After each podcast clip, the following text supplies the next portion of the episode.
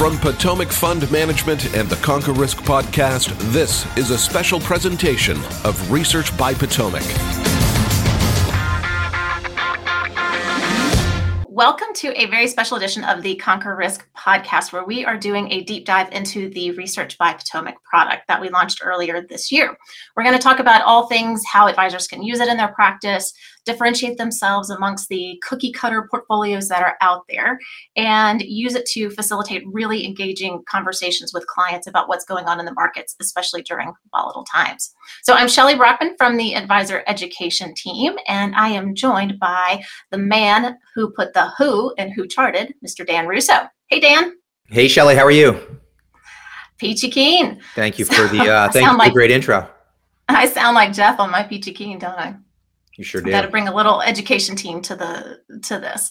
So what we're going to do today, I want to really dig into a couple of things because we get a lot of questions about, um, at least for our team talking to advisors, you know, the information on the research product is great. We love it. Tell us how we can actually implement it. And so that's what this podcast is all about. We want to be able to kind of give you the instruction manual, the playbook, if you will, on how to use the content and the amazing content. I'm kind of biased, but that goes into it.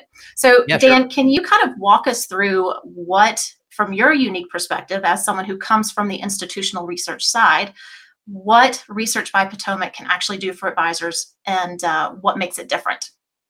Yeah, well, I think the uh, the second question is the easy one, right? What makes it different is that this is research, uh, you know, for people who manage money, done by people who manage money, right? Uh, having spent ten years on the institutional side, talking to some of the largest investors in the world, you know, I have a pretty good understanding of how these investors think about markets, and I think that there is this disconnect between, you know, uh, people who just write research and people who then actually have to implement that research right it's it's pretty easy to write research come up with ideas and thoughts and you know kind of at the end of the day you know you have some reputational skin in the game but you know not the type of skin in the game uh, that we think about when we think about investing right you can kind of write whatever you want for the most part if it plays out great if it doesn't play out really kind of no skin off your back, right? Uh, you, you're not really putting any capital at risk. So the big differentiator, as far as we're concerned, is you know uh, research for money managers by people who manage money. In terms of how to implement it, um, that's interesting because we recognize that we have a broad audience. Uh, and that broad audience uh, is working with clients that have different goals, objectives, timeframes, risk tolerances, right? So the content can be broad and it's kind of structured in a few different ways uh, I like to think of it from the top down, right? We we look at things such as our monthly chart book, uh, which is just kind of big picture trends playing out in the markets across asset classes, across geographies, um, different ETFs, and what's what's their trend? What's their big picture trend right now? Uh, and what has that big picture trend been over, say, the past 10 or 15 years? And how is that changing if it is changing, right? So, somebody who's just kind of taking a big picture view, making long term investments for themselves or for their clients, like that's a great product for them, not getting caught up in the day to day back and forth ebb and flow of the market. You know, if you're investing for the next 15, 20 years, uh, if the market's down a percent today, do you really care? Probably not. Right. So that's a great product for somebody who takes that long term view. And it's also a great product for somebody who's kind of thinking about things a little bit more strategically. And then from there, we kind of drill down with you know work around sector allocation. We do a lot of work around volatility and how different volatility regimes can impact the market in both the short and intermediate term. Uh, we look at different asset classes right? We recognize that advisors who are building portfolios for clients right are not just putting clients 100% into stocks or 100% into bonds right? There's these different asset classes to choose from you know whether it's here in the us or even outside the us so you know it really comes down to kind of taking that information and understanding your clients and, and how it can best be implemented. But we take a top down approach, start with the big picture secular trend, and then start to drill down from there. Yeah, and I have so much to kind of add on to that too, because just from my side, when you start with the weekly scans that come out um, every Monday, actually weekly trends, that's your big pre- your big picture view. You're looking at equities, domestic and global. You're looking at fixed income, the dollar, et cetera. And then you peel it back one more layer. Okay, well within those areas, what's hitting our scans. And you talk about that a lot in your writing even right. calling out particular etfs there's kind of a, a, statistical or a probability of gain loss calculation that you do.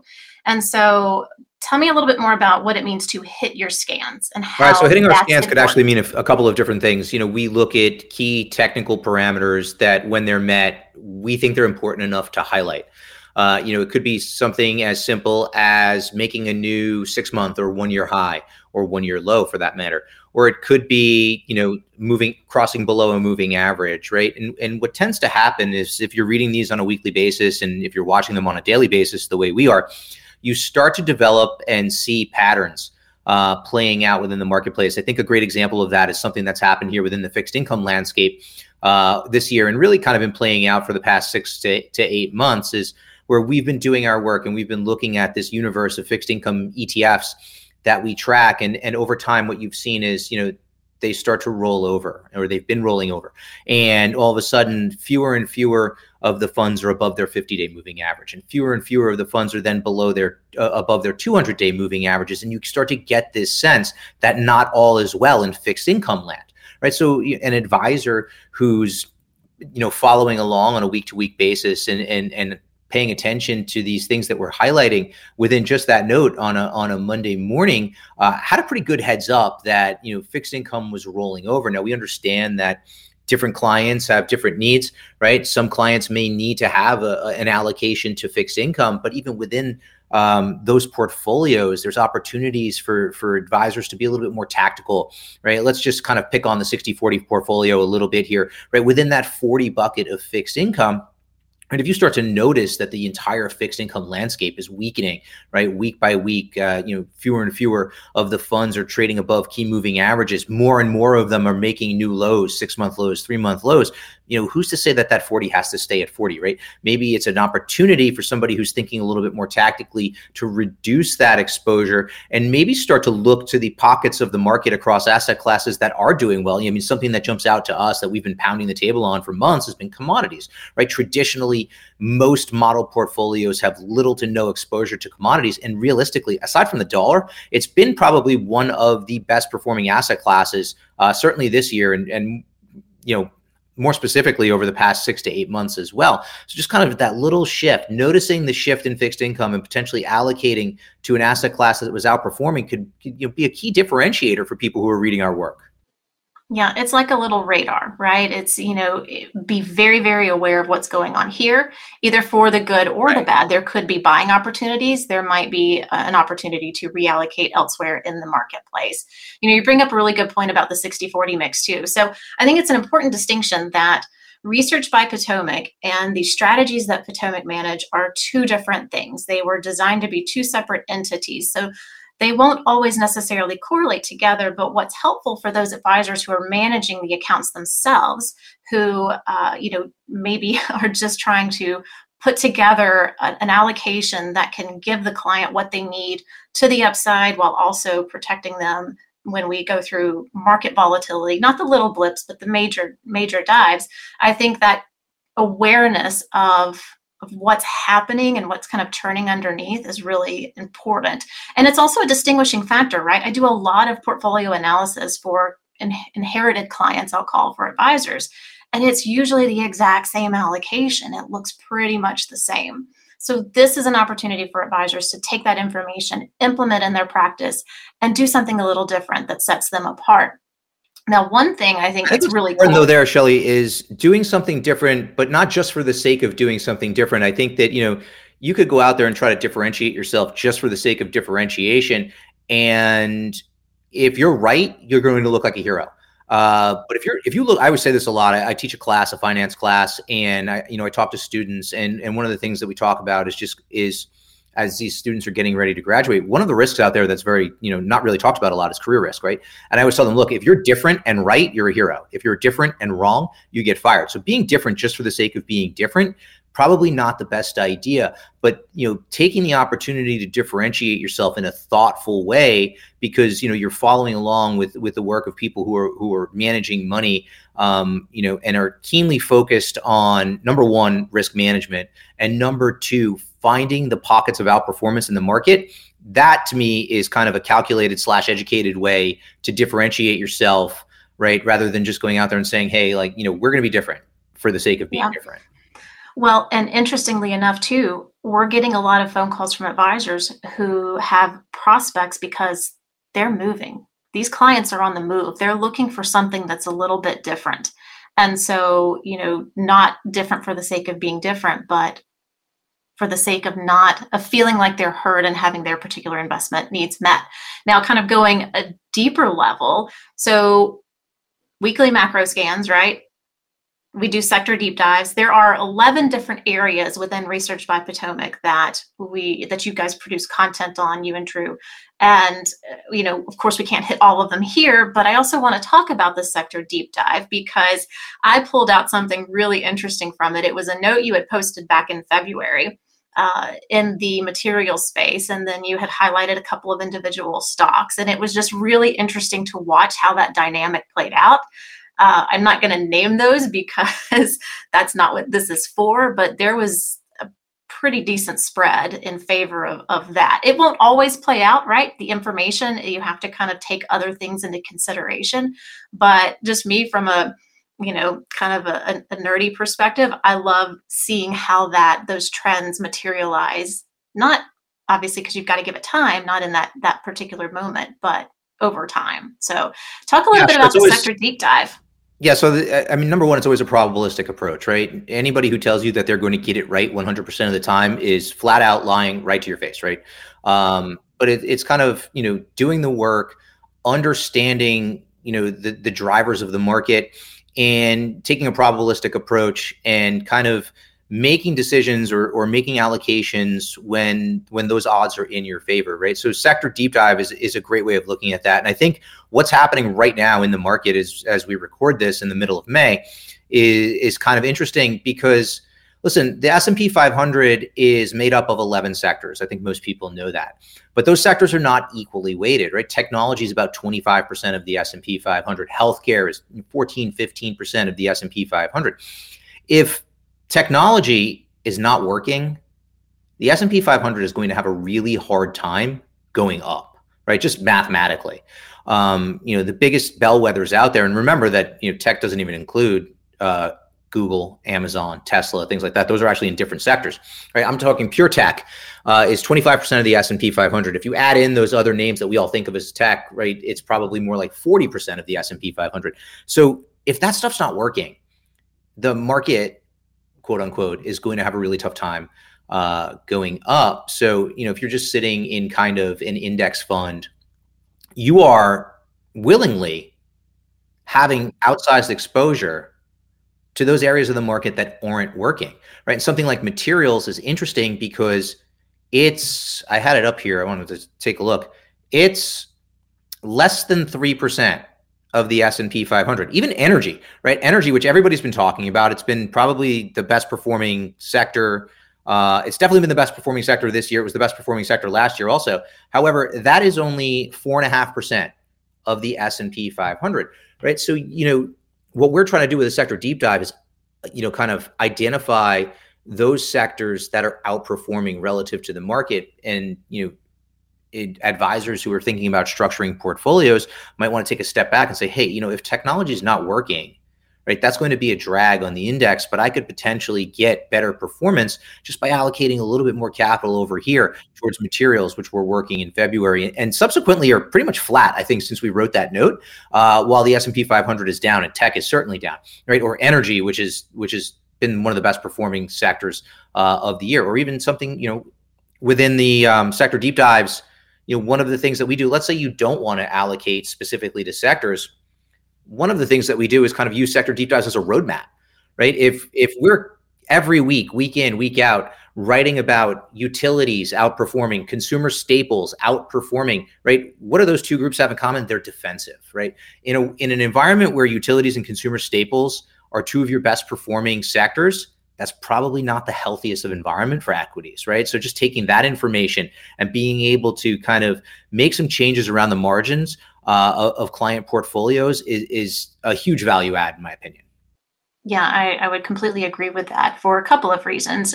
One, you know, great segue to we also have a section called Know What You Own, which under, under um, has the advisor understanding exactly to the points that you're making. But even more so, these give them talking points to clients if they come walking in and say, you know, hey, I want to know why I don't own more of this. My neighbor Joe said it's doing really well. Why don't I have this in my portfolio?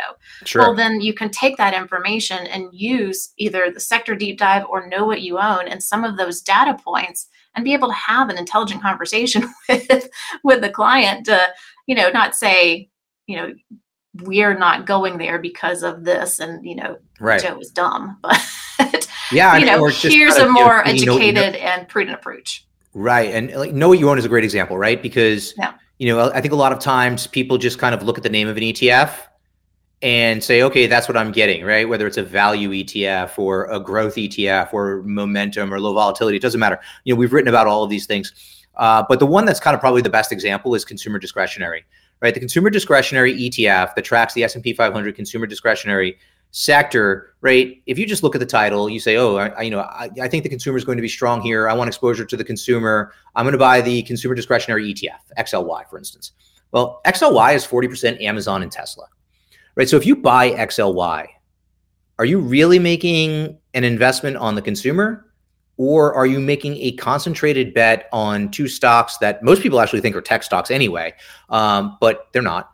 Um, but you're you're making a concentrated bet that you might not even know you're making, right? So you know something like know what you own, and we wrote about this. I think it was the original one that we wrote. We kind of highlighted the difference between XLY and uh, RSP, which is the equal weight ETF. So you know when you're kind of making that decision and having those discussions, and if you want to kind of say, I want to allocate capital because I think the consumer is going to be strong. Well, RSP might be your better bet, at least for a pure play on the consumer discretionary sector as opposed to say XLY, which is a concentrated bet on two stocks, right? So that's what we're doing with those notes, kind of drilling down, looking at the differences. Well, one of the things we do in those notes too is is highlight the overlap um, that those different funds have with the S&P 500, which I think is important right? Because if you, know, if you're adding these kind of tactically to client portfolios, we think it's important. You know, let's just kind of keep it simple. If you own SPY, you know, the S&P 500 as your equity exposure, and then you say, hey, I want to add this momentum flair to it. Well, one of the things that you should know as you're adding that momentum flair is how much overlap do those individual holdings in the momentum fund have with the S&P 500? If the overlap is high, you you're just kind of making the same bet a second time as opposed to adding something different to the portfolio. So that's what we're trying to do there go through all the characteristics of these funds highlight where they're similar to the s&p 500 highlight where they're different and really highlight what you own within those funds Mm-hmm. It's kind of a core and satellite. You can look at your core allocation, and then when you want more exposure to an additional area, you can get specifically that underlying piece that's actually got the momentum. Yeah, but but so, more importantly, make sure you, you're getting the exposure you think you're getting with that satellite addition to the portfolio, if you will. Right. Yeah. If you're going to add a add a satellite fund that that sounds really interesting and compelling, and it has 85% overlap with the S&P 500 you're probably you're just doubling your bet on the S&P 500 essentially and not necessarily getting the added benefit of that satellite theme that you think you are. Yeah, absolutely. And I think it's important to say too that you, this information is out there in some way shape or form, but what I think makes Research by Potomac, it's consolidated. If you want your technical analysis, it's in one place. So you don't have to go and look. It's got a search feature, right? So if you want to find information about materials or if you want to find information about Google, um, if it's written in there, it's going to find it and you can go right to it. So I like the consolidated nature of it. And we were super excited to actually really roll it out to our advisors that have uh, that are using Potomac strategies for their model portfolios, not because we want it to replace anything, but more of to these talking points. It just gives them a little bit additional insight, one stop. Uh, we have it kind of tied in with our insight. Uh, which is our advisor communications portal where we give market updates and so forth. So it's all consolidated into one nice little place. And I think that makes the experience really simple uh, for, for the advisors. So great that we rolled it out to the advisors and you know getting some really good feedback. Uh, at the same time we really want to just kind of highlight how it can be implemented into portfolio allocations for reps who are managing portfolios themselves et cetera.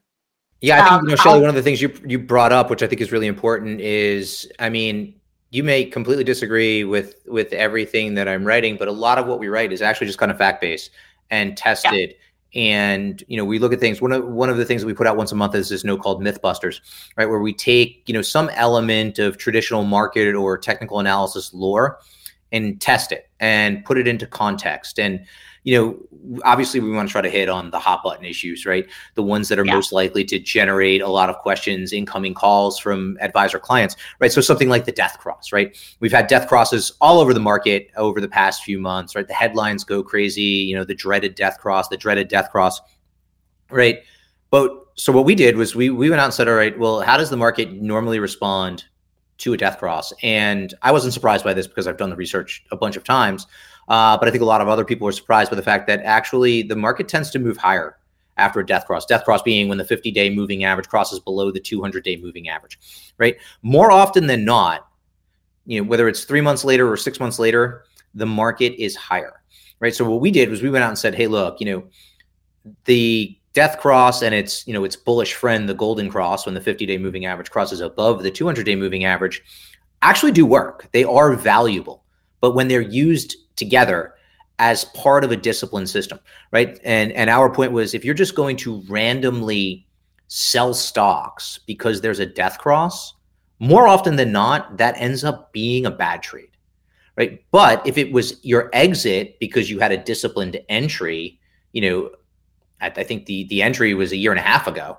Um, then it's solid. It's part of a strategy and it's part of you know it, it's part of a process right? And that's what we wanted to highlight. And that's what we do with a lot of the the mythbusters notes that we look at is i think a lot of things that end up in the headlines are taken completely out of context. So we kind of contextualize that and, and then put some numbers behind it. And you know, like i said that strategy that that death cross right as part of a strategy what it does is it saves you in 2000 and it saves you in 2008 right? When when the small decline becomes a cascading big decline. But those are actually outliers. And more often than not when there's a death cross the market is higher 3 months later 6 months later and a year later right? So as part of a risk management process really great tool. Taken randomly on its own with no other context not the best tool on earth.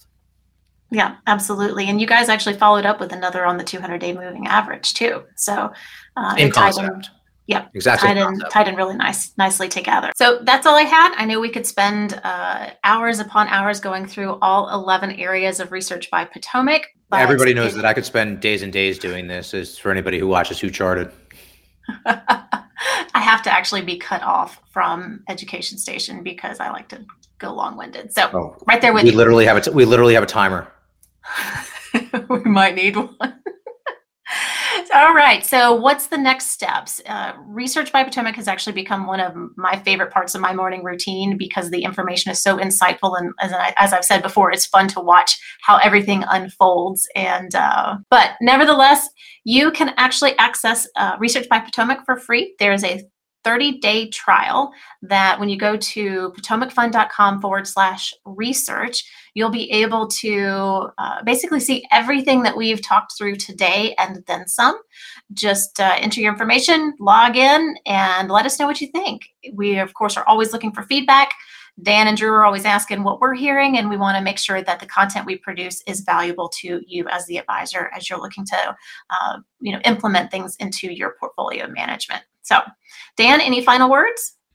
Uh, no, no final words. Uh, definitely feel free to reach out. Let us know what you think. Again, I, I mean, I love talking about this. I could, I could do it all day, and you know, love to hear feedback. But more importantly, just kind of, you know, discuss what's going on, what's happening in the market, and you know, ways to, you know, ways that we can help and and add value. So, uh, please feel free to reach out. At the same time, don't forget to like and subscribe. And uh, thanks everybody for uh, for spending some time with us today. Yeah, thank you so much. This podcast is for informational purposes only and should not be relied upon for investment decisions. Clients of Potomac Fund Management may maintain positions in the securities discussed in this podcast.